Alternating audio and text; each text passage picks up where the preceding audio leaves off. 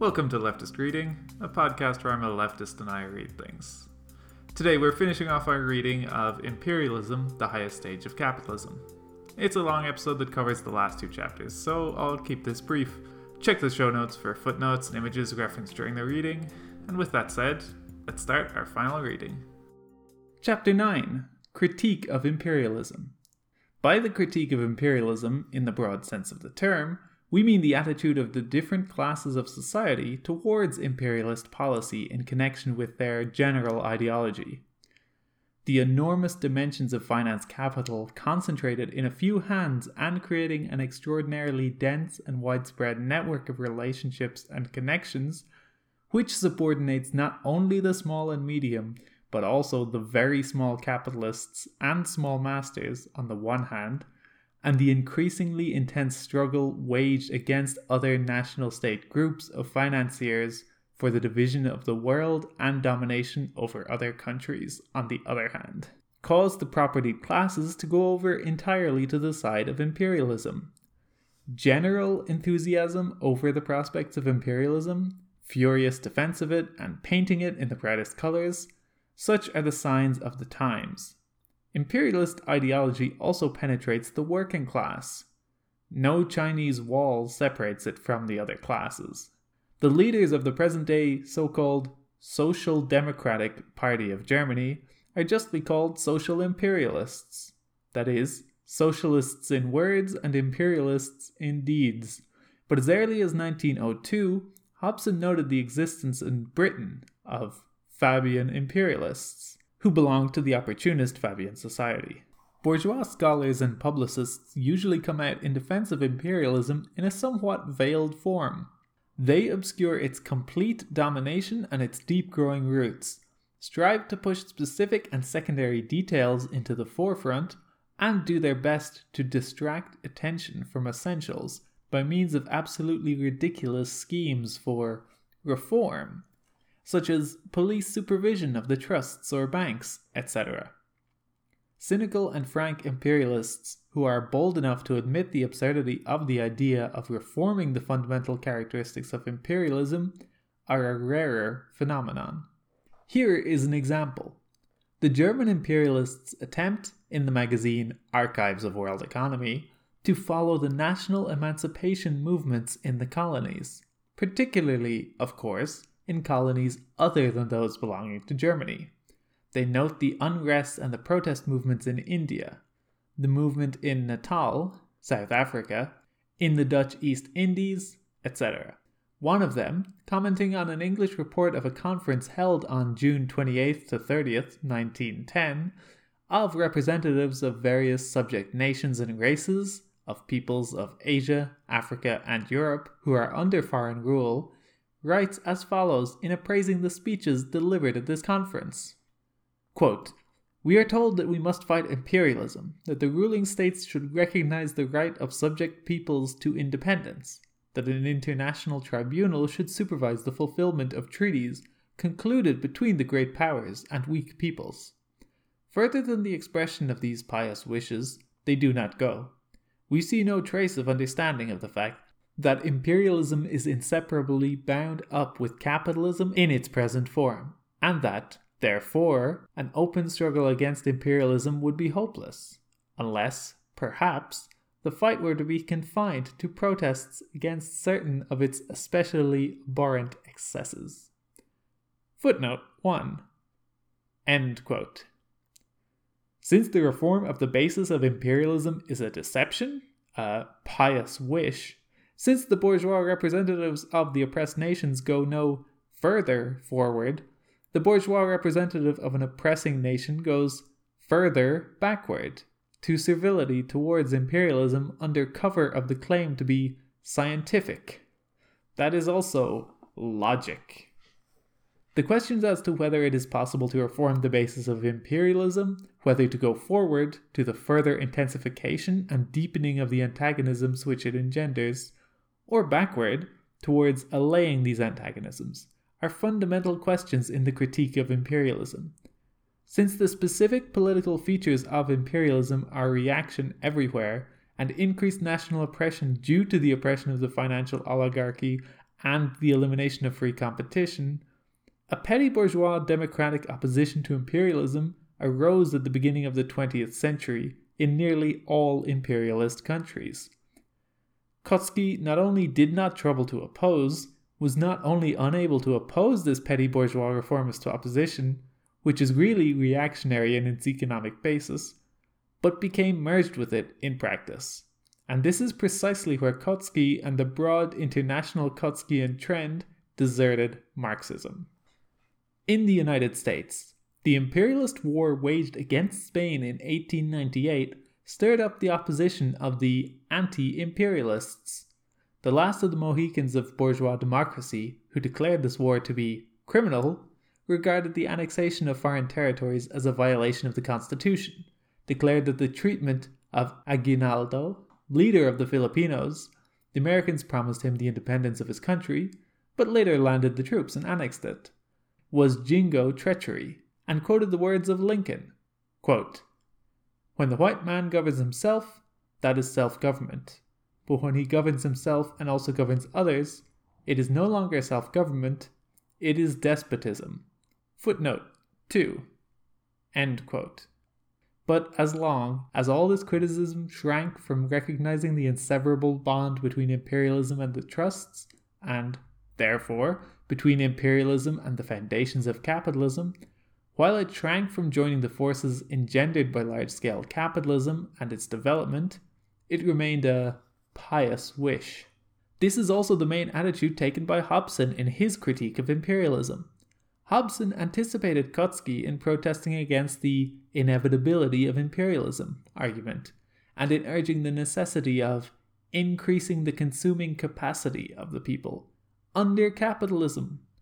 The petty bourgeois point of view in the critique of imperialism, the omnipotence of the banks, the financial oligarchy, etc., is adopted by the authors I have often quoted, such as Agahd, A. Lansburgh, L. Eschwege, and among the French writers Victor Berard, author of a superficial book entitled England and Imperialism, which appeared in 1900. All these authors, who make no claim to be Marxists, contrast imperialism with free competition and democracy, condemn the Baghdad railway scheme, which is leading to conflicts and war, utter pious wishes for peace, etc. This applies also to the compiler of international stock and share issue statistics, A. Neymark, who, after calculating the billions of francs representing international securities, exclaimed in 1912, quote, Is it possible to believe that peace may be disturbed? That, in the face of these enormous figures, anyone would risk starting a war? Footnote 3. End quote. Such simple mindedness on the part of the bourgeois economists is not surprising. Moreover, it is in their interest to pretend to be so naive and to talk seriously about peace under imperialism. But what remains of Kautsky's Marxism when, in 1914, 1915, and 1916, he takes up the same bourgeois reformist point of view and affirms that everybody is agreed. Imperialists, pseudo socialists, and social pacifists. On the matter of peace. Instead of an analysis of imperialism and an exposure of the depths of its contradictions, we have nothing but a reformist, pious wish to wave them aside, to evade them. Here is a sample of Kautsky's economic criticism of imperialism. He takes the statistics of the British export and import trade with Egypt for 1872 and 1912. It seems that this export and import trade has grown more slowly than British foreign trade as a whole. From this, Kautsky concludes that, quote, we have no reason to suppose that without military occupation, the growth of British trade with Egypt would have been less, simply as a result of the mere operation of economic factors. The urge of capital to expand can be best promoted, not by the violent methods of imperialism, but by peaceful democracy. Footnote 4. End quote. This argument of Kautsky's, which is repeated in every key by his Russian armor bearer, and Russian shielder of the social chauvinists, Mr. Spectator, constitutes the basis of Kautskyan critique of imperialism, and that is why we must deal with it in greater detail. We will begin with a quotation from Hilferding, whose conclusions Kautsky on many occasions, and notably in April 1915, has declared to have been unanimously adopted by all socialist theoreticians. Quote, it is not the business of the proletariat, writes Hilferding, to contrast the more progressive capitalist policy with that of the now bygone era of free trade and of hostility towards the state. The reply of the proletariat to the economic policy of finance capital, to imperialism, cannot be free trade, but socialism. The aim of proletarian policy cannot today be the ideal of restoring free competition, which has now become a reactionary ideal, but the complete elimination of competition by the abolition of capitalism. Footnote 5. End quote. Kautsky broke with Marxism by advocating in the epoch of finance capital a reactionary ideal peaceful democracy the mere operation of economic factors. For, objectively, this ideal drags us back from monopoly to non monopoly capitalism and is a reformist swindle. Trade with Egypt, or with any other colony or semi colony, would have grown more without military occupation, without imperialism, and without finance capital. What does this mean? that capitalism would have developed more rapidly if free competition had not been restricted by monopolies in general, or by the connections, yoke, i.e., also the monopoly, of finance capital, or by the monopolist possession of colonies by certain countries. Kautsky's argument can have no other meaning, and this meaning is meaningless. Let us assume that free competition, without any sort of monopoly, would have developed capitalism and trade more rapidly. But the more rapidly trade and capitalism develop, the greater is the concentration of production and capital, which gives rise to monopoly. And monopolies have already arisen, precisely out of free competition. Even if monopolies have now begun to retard progress, it is not an argument in favor of free competition, which has become impossible after it has given rise to monopoly. Whichever way one turns Kautsky's argument, one will find nothing in it except reaction and bourgeois reformism.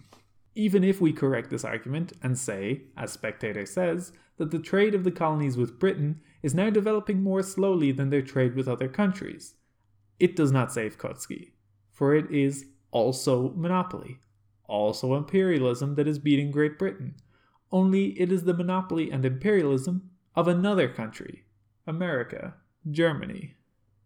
It is known that the cartels have given rise to a new and peculiar form of protective tariffs, i.e., goods suitable for export are protected.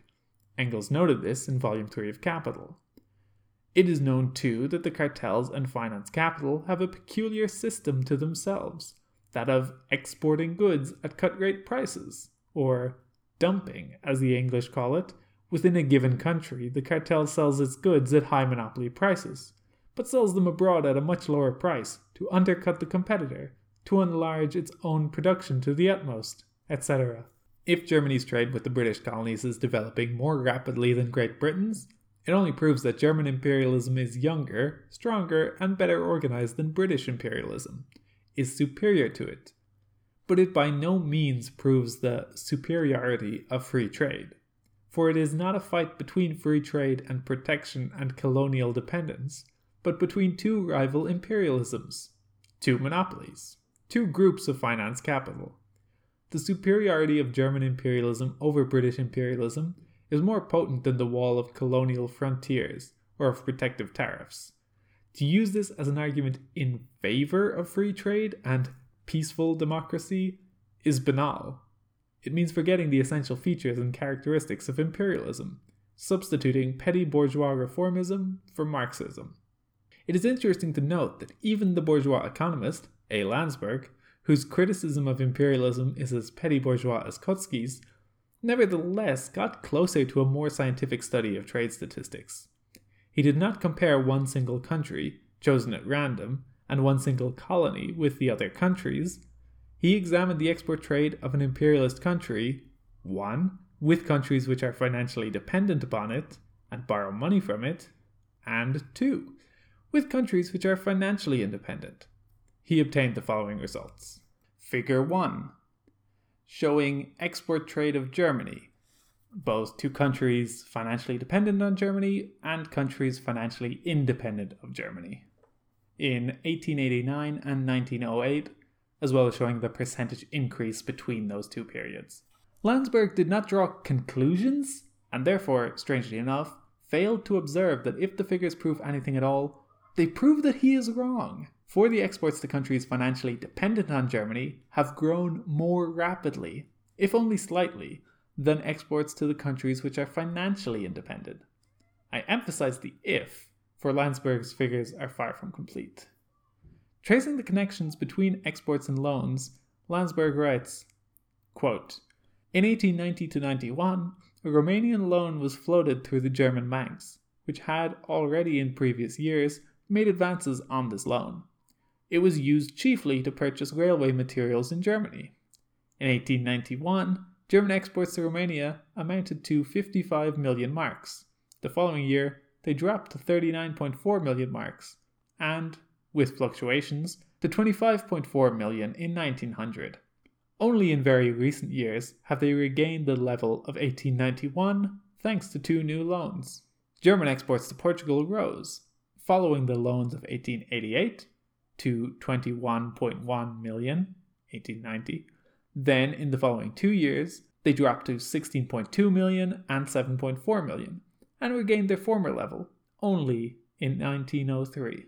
The figures of German trade with Argentina are still more striking. Loans were floated in 1888 and 1890. German exports to Argentina reached 60.7 million marks, 1889.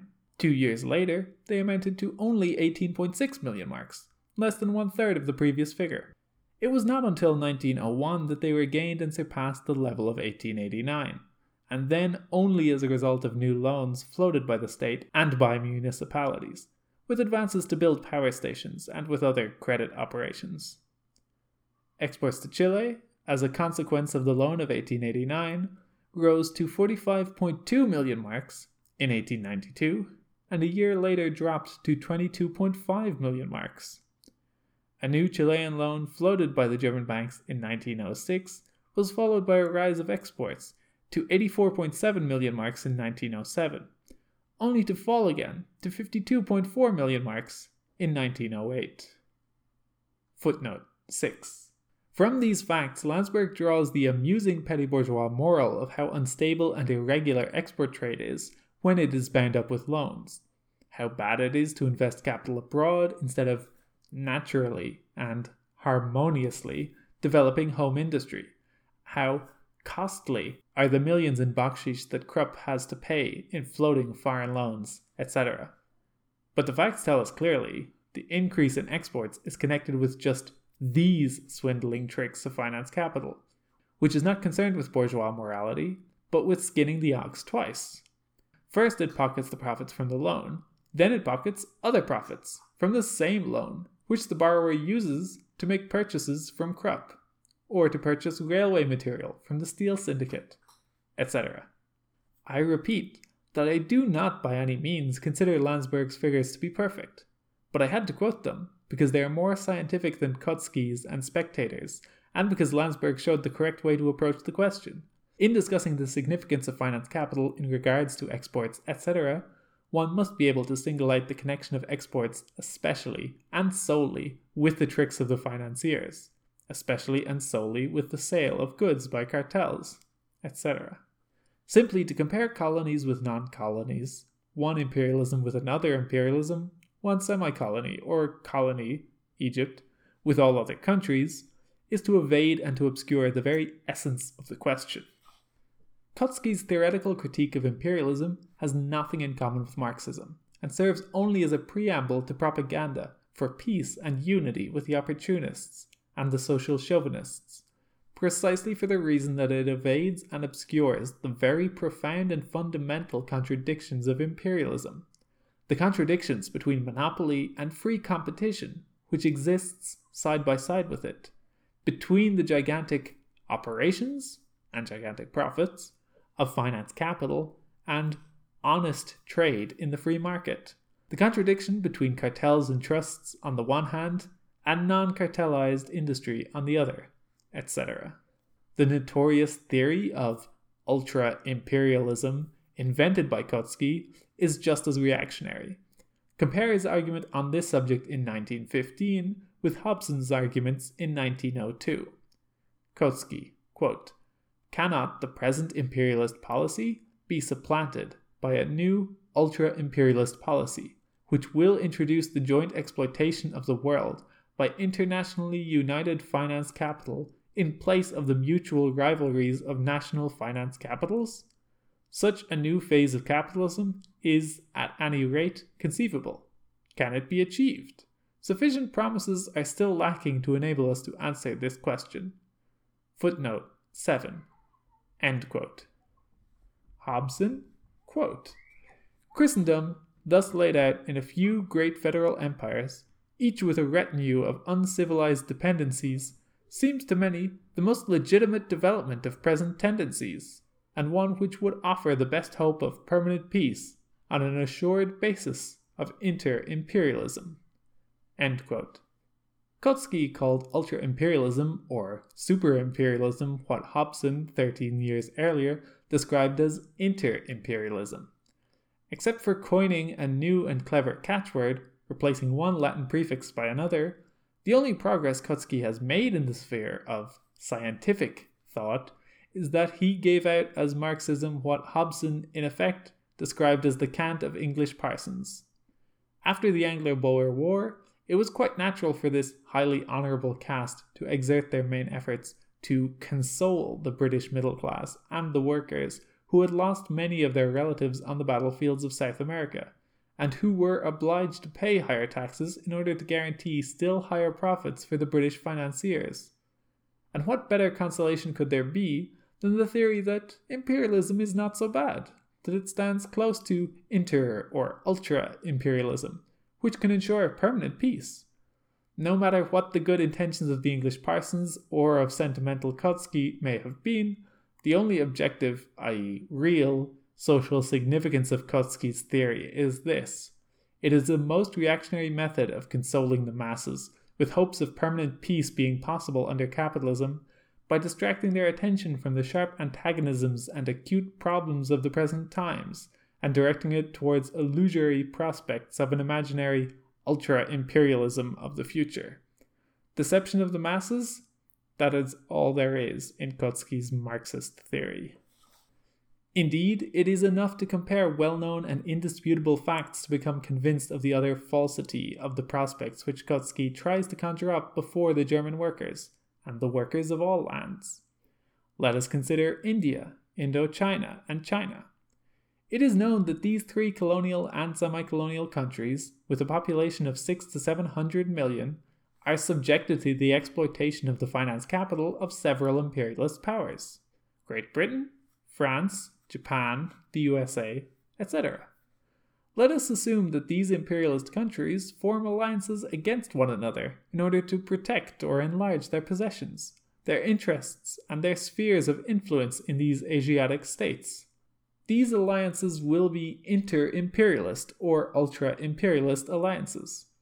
Let us assume that all the imperialist countries conclude an alliance for the peaceful division of these parts of Asia. This alliance would be an alliance of internationally united finance capital. There are actual examples of alliances of this kind in the history of the 20th century. The attitude of the powers to China, for instance. We ask, is it conceivable, assuming the capitalist system remains intact, and this is precisely the assumption that Kautsky does make, that such alliances would be more than temporary, that they would eliminate friction, conflicts, and struggle in every possible form? The question has only to be presented clearly for any other than the negative answer to be impossible. This is because the only conceivable basis under capitalism for the division of spheres of influence, interests, colonies, etc., is a calculation of the strength of those participating, their general economic, financial, military strength, etc and the strength of these participants in the division does not change to an equal degree. For the even development of different undertakings, trusts, branches of industry, or countries is impossible under capitalism. Half a century ago, Germany was a miserable, insignificant country. If her capitalist strength is compared with that of the Britain at the time, Japan compared with Russia in the same way. Is it conceivable that in 10 or 20 years' time the relative strength of the imperialist powers will have remained unchanged? It is out of the question.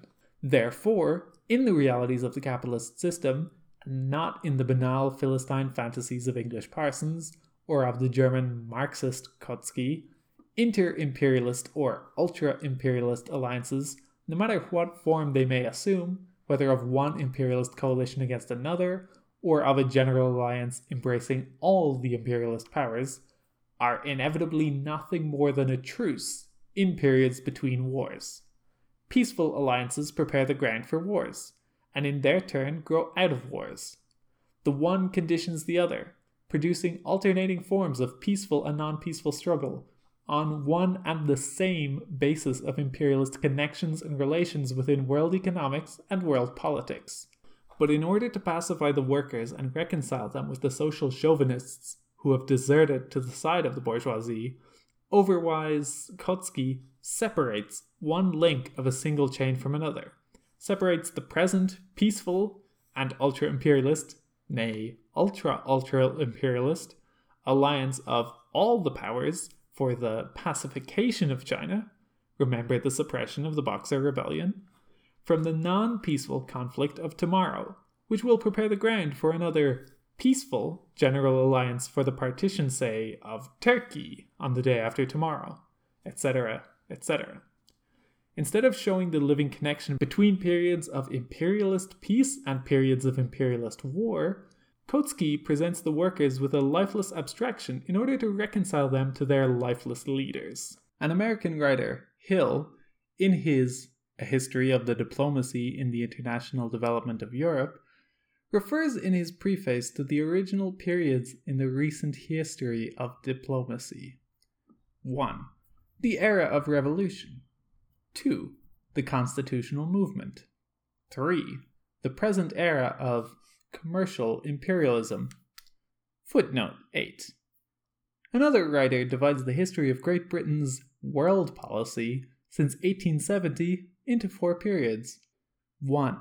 The First Asiatic Period, that of the struggle against Russia's advance in Central Asia towards India. 2. The African Period, approximately 1885 to 1902, that of the struggle against France for the partition of Africa the Fashoda incident of 1898, which brought her within a hair's breadth of war with France. 3. The Second Asiatic Period, alliance with Japan against Russia. And 4. The European Period, chiefly anti German. Footnote 9.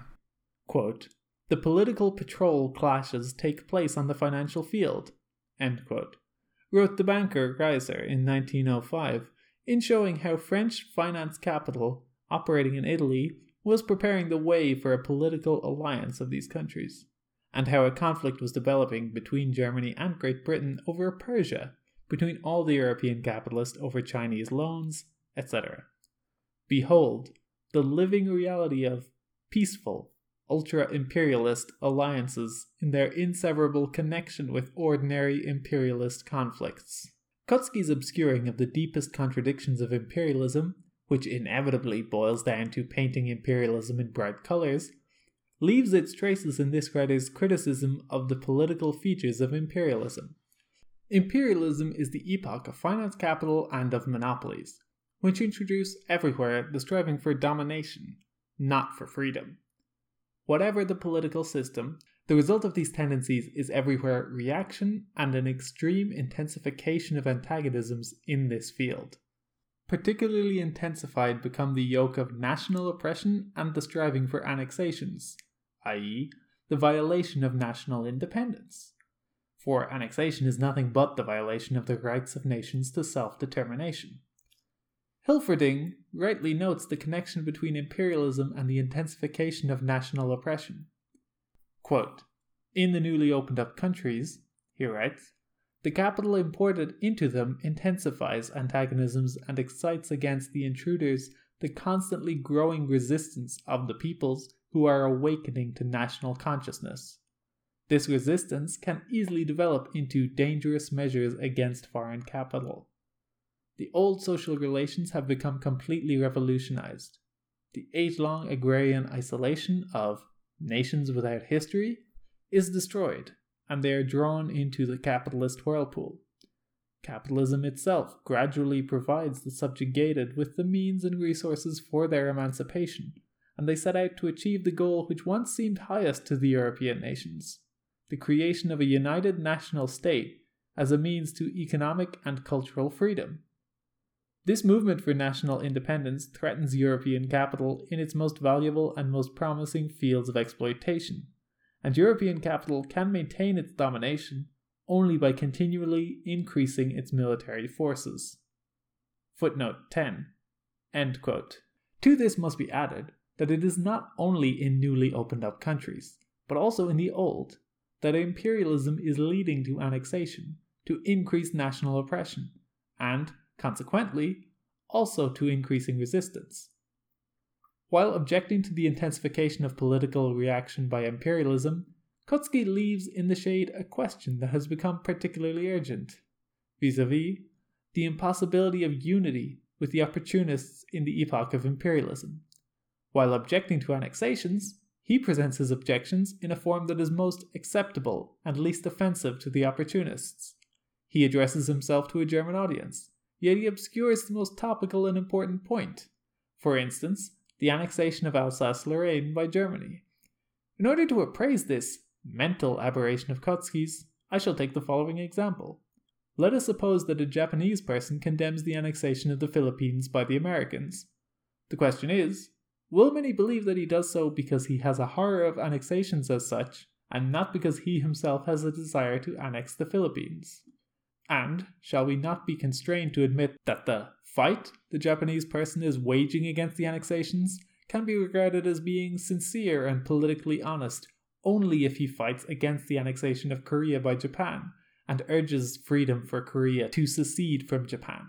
Kautsky's theoretical analysis of imperialism, as well as his economic and political critique of imperialism, are permeated through and through with a spirit absolutely irreconcilable with Marxism, of obscuring and glossing over the fundamental contradictions of imperialism, and with a striving to preserve, at all costs, the crumbling unity with opportunism in the European working class movement. Chapter 10 The Place of Imperialism in History. We have seen that in its economic essence, imperialism is monopoly capitalism.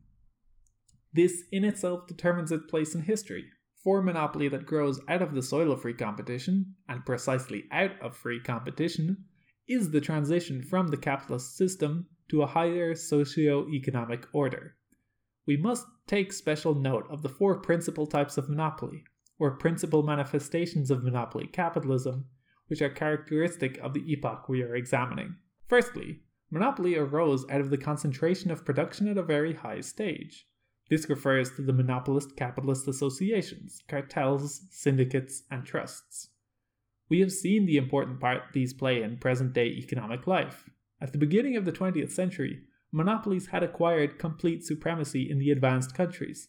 And although the first steps towards the formation of the cartels were taken by countries enjoying the protection of high tariffs Germany, America Great Britain, with her system of free trade, revealed the same basic phenomenon, only a little later, namely, the birth of monopoly out of concentration of production. Secondly, monopolies have stimulated the seizure of the most important sources of raw materials, especially for the basic and most highly cartelized industries in capitalist society the coal and iron industries. The monopoly of the most important sources of raw materials has enormously increased the power of big capital, and has sharpened the antagonism between cartelized and non cartelized industry. Thirdly, monopoly has sprung from the banks. The banks have developed from modest middlemen enterprises into the monopolists of finance capital. Some three to five of the biggest banks in each of the foremost capitalist countries have achieved the personal link up between industrial and bank capital, and have concentrated in their hands the control of thousands upon thousands of millions, which form the greater part of the capital and income of entire countries. A financial oligarchy which throws a close network of dependence relationships over all the economic and political institutions of present day bourgeois society without exception. Such is the most striking manifestation of this monopoly. Fourthly, monopoly has grown out of colonial policy. To the numerous old motives of colonial policy, finance capital has added the struggle for the sources of raw materials, for the export of capital, for spheres of influence, i.e., for spheres for profitable deals, concessions, monopoly profits, and so on, economic territory in general. When the colonies of the European powers, for instance, comprised only one tenth of the territory of Africa, as was the case in 1876, colonial policy was able to develop, by methods other than those of monopoly, by the free grabbing of territories, so to speak. But when nine tenths of Africa had been seized, by 1900, when the whole world had been divided up, there was inevitably ushered in the era of monopoly possession of colonies, and, consequently, of particularly intense struggle for the division and redivision of the world. The extent to which monopolist capital has intensified all the contradictions of capitalism is generally known. It is sufficient to mention the high cost of living and the tyranny of the cartels. This intensification of contradictions constitutes the most powerful driving force of the transitional period of history, which began from the time of the final victory of world finance capital. Monopolies, oligarchy, the striving for domination and not for freedom, the exploitation of an increasing number of small or weak nations by a handful of the richest or most powerful nations, all these have given birth to those distinctive characteristics of imperialism which compel us to define it as parasitic or decaying capitalism. More and more prominently, there emerges, as one of the tendencies of imperialism, the creation of the rentier state, the usurer state, in which the bourgeoisie, to an ever increasing degree, lives on the proceeds of capital exports and by clipping coupons. It would be a mistake to believe that this tendency to decay precludes the rapid growth of capitalism. It does not. In the epoch of imperialism, certain branches of industry, certain strata of the bourgeoisie, and certain countries betray, to a greater or lesser degree, now one and now another of these tendencies. On the whole, capitalism is growing far more rapidly than before. But this growth is not only becoming more and more uneven in general, its unevenness also manifests itself, in particular in the decay of the countries which are richest in capital. In regard to the rapidity of Germany's economic development, Riesser, the author of the book on the big German banks, states, quote, The progress of the preceding period, 1848 to 1870, which had not been exactly slow, compares with the rapidity with which the whole of Germany's national economy, and with it the German banking, progressed during this period, 1870 to 1905 in about the same way as the speed of the mail coach in the good old days compares with the speed of the present day automobile, which is whizzing past so fast that it endangers not only innocent pedestrians in its path, but also the occupants of the car. In its turn, this finance capital, which has grown with such extraordinary rapidity, is not unwilling, precisely because it has grown so quickly, to pass on to a more tranquil possession of colonies which have to be seized, and not only by peaceful methods, from richer nations. In the United States, economic development in the last decades has been even more rapid than in Germany. And for this very reason, the parasitic features of modern American capitalism have stood out with particular prominence. On the other hand, a comparison of, say, the Republican American bourgeoisie with the monarchist Japanese or German bourgeoisie shows that the most pronounced political distinction diminishes to an extreme degree in the epoch of imperialism. Not because it is unimportant in general, but because in all these cases we are talking about a bourgeoisie which has definite features of parasitism. The receipt of high monopoly profits by the capitalists in one of the numerous branches of industry in one of the numerous countries, etc., makes it economically possible for them to bribe certain sections of the workers, and for a time a fairly considerable minority of them, and win them to the side of the bourgeoisie of a given industry or a given nation against all the others.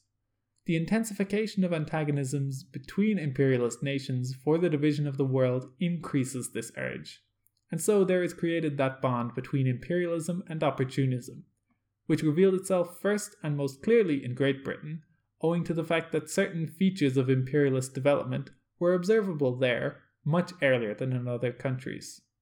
Some writers, L. Martov, for example, are prone to wave aside the connection between imperialism and opportunism in the working class movement, a particularly glaring fact at the present time, by resorting to official optimism, a la Kautsky and Huysmans, like the following The cause of the opponents of capitalism would be hopeless if it were progressive capitalism that led to the increase of opportunism, or if it were the best paid workers who were inclined towards opportunism, etc. We must have no illusions about optimism of this kind. It is optimism in respect of opportunism. It is optimism which serves to conceal opportunism. As a matter of fact, the extraordinary rapidity and the particularly revolting character of the development of opportunism is by no means a guarantee that its victory will be durable. The rapid growth of a painful abscess on a healthy body can only cause it to burst more quickly and thus relieve the body of it. The most dangerous of all in this respect are those who do not wish to understand that the fight against imperialism is a sham and humbug unless it is inseparably bound up with the fight against opportunism. From all that has been said in this book on the economic essence of imperialism, it follows that we must define it as capitalism in transition, or more precisely, as moribund capitalism. It is very instructive in this respect to note that bourgeois economists, in describing modern capitalism, frequently employ catchwords and phrases like interlocking, absence of isolation, etc. In conformity with their functions and course of development, banks are not purely private business enterprises, they are more and more outgrowing the sphere of purely private business regulation. And this very Riesser, whose words I have just quoted, declares with all seriousness that the prophecy of the Marxists concerning socialization has not come true. What then does this catchword interlocking express? It merely expresses the most striking feature of the process going on before our eyes. It shows that the observer counts the separate trees but cannot see the wood. It slavishly copies the superficial, the fortuitous, the chaotic. It reveals the observer as one who is overwhelmed by the mass of raw material and is utterly incapable of appreciating its meaning and importance. Ownership of shares, the relations between owners of private property, interlock in a haphazard way. But underlying this interlocking at its very base are the changing social relations of production. When a big enterprise assumes gigantic proportions and, on the basis of an exact computation of mass data, organizes according to plan the supply of primary raw materials to the extent of two thirds or three fourths of all that is necessary for tens of millions of people. When the raw materials are transported in a systematic and organized manner to the most suitable places of production, sometimes situated hundreds or thousands of miles from each other, when a single center directs all the consecutive stages of processing a material, right up to the manufacture of numerous varieties of finished articles, when these products are distributed according to a single plan among tens and hundreds of millions of consumers, the marketing of oil in America and Germany by the American Oil Trust. Then it becomes evident that we have socialization of production and not mere interlocking, that private economic and private property relations constitute a shell which no longer fits its contents, a shell which must inevitably decay if its removal is artificially delayed, a shell which may remain in a state of decay for a fairly long period, if, at the worst, the cure of the opportunist abscess is protracted, but which will inevitably be removed. The enthusiastic admirer of German imperialism, Schulze-Gaevernitz, exclaims quote, Once the supreme management of the German banks has been entrusted to the hands of a dozen persons, their activity is even today more significant for the public good than that of the majority of the ministers of state. Lenin's note, the interlocking of bankers, ministers, magnates of industry, and rentiers here is conveniently forgotten. If we imagine the development of those tendencies we have noted carried to their logical conclusion, we will have The money capital of the nation united in the banks. The banks themselves combined into cartels. The investment capital of the nation cast in the shape of securities. Then the forecast of that genius, St. Simon, will be fulfilled. The present anarchy of production, which corresponds to the fact that economic relations are developing without uniform regulation, must make way for organization in production. Production will no longer be directed by isolated manufacturers, independent of each other and ignorant of man's economic needs. That will be done by a certain public institution, a central committee of management, being able to survey the large field of social economy from a more elevated point of view. We'll regulate it for the benefit of the whole of society. We'll put the means of production into suitable hands, and above all, we'll take care that there be constant harmony between production and consumption. Institutions already exist which have assumed, as part of their functions, a certain organization of economic labor the banks. We are still a long way from the fulfillment of St. Simon's forecast, but we are on the way towards it. Marxism, different from what Marx imagined, but different only in form. Footnote 11. End quote. A crushing refutation of Marx indeed, which retreats a step from Marx's precise scientific analysis to St. Simon's guesswork. The guesswork of a genius, but guesswork all the same. This concludes our reading of Imperialism, the Highest Stage of Capitalism. Next week, we'll be on a new reading about the development of imperialism the century following Lenin's work, but that'll be a much shorter series. If you have suggestions for readings, as well as any questions, comments, or corrections, you can email leftistreading at gmail.com or contact the show on Twitter at leftistreading. The podcast is hosted on the Abnormal Mapping Network. Check out abnormalmapping.com to find lots of other leftist podcasts there about movies, books, video games, and anime. The intro and outro music is Decisions by Eric Matyas. You can find it and more of his work at soundimage.org. And that's all for this week. Thank you for listening and keep reading.